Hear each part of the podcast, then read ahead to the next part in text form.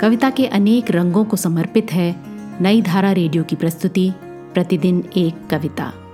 कीजिए अपने हर दिन की शुरुआत एक कविता के साथ। आज सुनिए कविता, अपने को देखना चाहता हूँ। इस कविता को लिखा चंद्रकांत देवताले ने। सुनिए ये कविता कार्तिकेय खेतरपाल की आवाज़ में। मैं अपने को खाते हुए देखना चाहता हूँ। किस जानवर या परिंदे की तरह खाता हूँ मैं? मिट्ठू जैसी हरी मिर्च कुतरता है या बंदर गड़ाता है भुट्टे पर दांत? या सांड जैसे मुँह मारता है छबड़े पर? मैं अपने को सोए हुए देखना चाहता हूँ। मांद में रीछ की तरह। मछली पानी में सोती होती जैसे।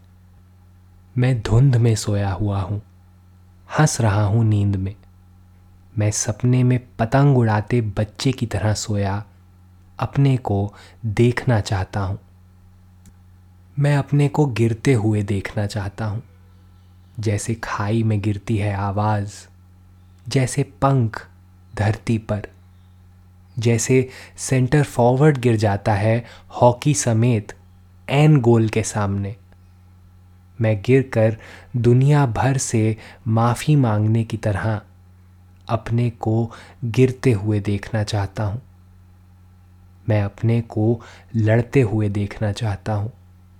नेक और कमज़ोर आदमी जिस तरह एक दिन चाकू खुपस ही देता है फरेबी मालिक के सीने में। जैसे बेटा माँ से लड़ता है और छिपकर जार जार आँसू बहाता है।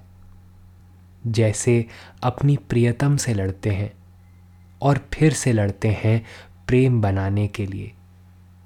मैं अपने को सांप से लड़ते नेवले की तरह लड़ते हुए देखना चाहता हूँ। मैं अपने को डूबते हुए देखना चाहता हूँ। पानी की सतह के ऊपर बचे सिर्फ़ अपने दोनों हाथों के इशारे से तट पर बैठे मज़े में सुनना चाहता हूँ मुझे मत बचाओ। कोई मुझे मत बचाओ। आते हुए अपने को देखना संभव नहीं था। मैं अपने को जाते हुए देखना चाहता हूँ। जैसे कोई सुई की आँख से देखे कबूतर की अंतिम उड़ान और कहे, अब नहीं है, अदृश्य हो गया कबूतर। पर हाँ दिखाई दे रही है उड़ान। मैं अपनी इस बची उड़ान की छाया को देखते हुए अपने को देखना चाहता हूँ। आज की कविता को आप पॉडकास्ट के शो नोट्स में पढ़ सकते हैं।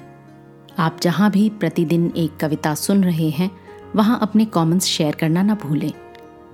अगर आप चाहते हैं कि नई धारा रेडियो की ये प्रस्तुति हर सुबह आपके व्हाट्सएप पर आ जाए तो हमें इस नंबर पर मैसेज भेजें। Seven four two eight seven seven five three seven six कल एक और कविता के साथ फिर मिलेंगे।